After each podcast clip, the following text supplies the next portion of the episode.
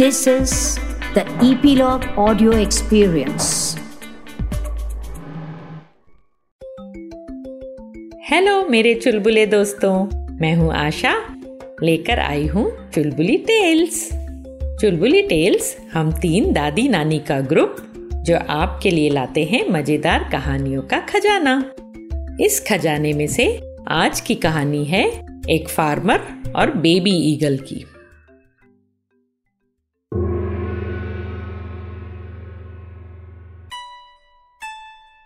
बच्चों, बहुत समय पहले की बात है, एक राजा को किसी ने दो बेबी ईगल गिफ्ट में दिए।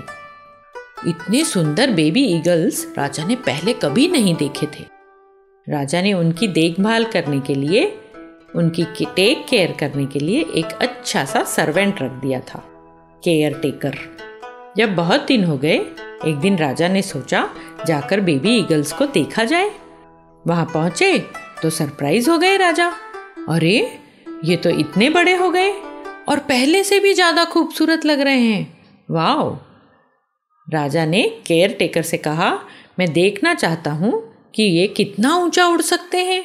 तुम इन्हें उड़ने का इशारा करो। जैसे ही केयर टेकर का इशारा हुआ, बेबी ईगल्स ने उड़ना शुरू कर दिया। वाओ, एक ईगल तो आकाश में ऊँचे, बहुत ऊँचे ऊँचे उड़ता ही जा रहा था। दूसरा, कुछ ऊपर उड़कर वापस उसी डाल पर आकर बैठ गया, जहाँ से उड़ा था। ये देखकर राजा को अजीब लगा। क्या बात है? एक ईगल तो इतना इतना इतना ऊपर उड़ रहा है और दूसरा उड़ना ही नहीं चाहता। ऐसा क्यों? राजा ने सवाल किया। हाँ महाराज, इस ईगल के साथ शुरू से ही ये प्रॉब्लम है। इस डाल को ये छोड़ना ही नहीं चाहता।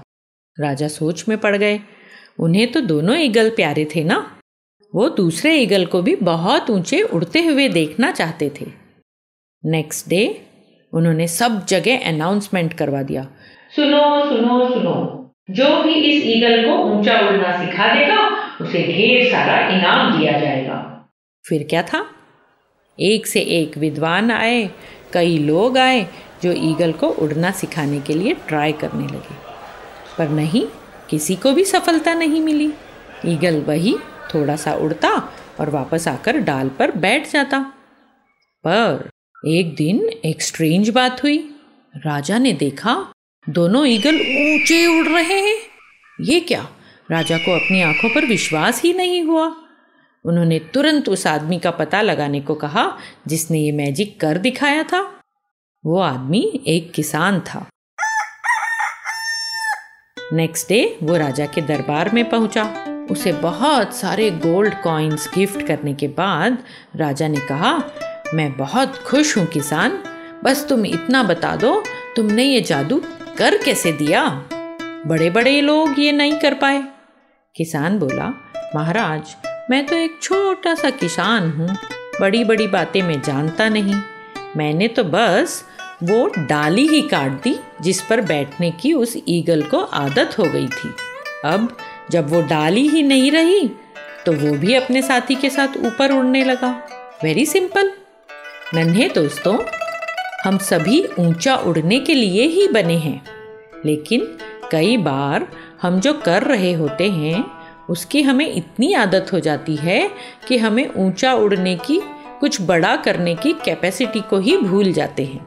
यदि आप भी बहुत समय से किसी ऐसे काम में लगे हैं जो आपकी सही पोटेंशियल के मुताबिक नहीं है तो एक बार ज़रूर सोचिए। क्या कहीं आपकी भी उस डाल को काटने की ज़रूरत तो नहीं, जिस पर आप बैठे हो? Comfort zone hmm? आज की कहानी कैसी लगी बच्चों? फिर नई कहानी के साथ जल्दी मिलेंगे चुलबुली टेल्स की मज़ेदार कहानियों को सुनते रहने के लिए ईपीलॉग मीडिया वेबसाइट पर या अपने फेवरेट स्ट्रीमिंग ऐप, जैसे कि Jio Saavn, Gaana, Google podcast, Spotify, ज़रूर सब्सक्राइब करें, ताकि आपको हमारी नई कहानियों की नोटिफिकेशन मिलते रहें। तो जुड़े रहिए चुलबुली टेल्स के साथ।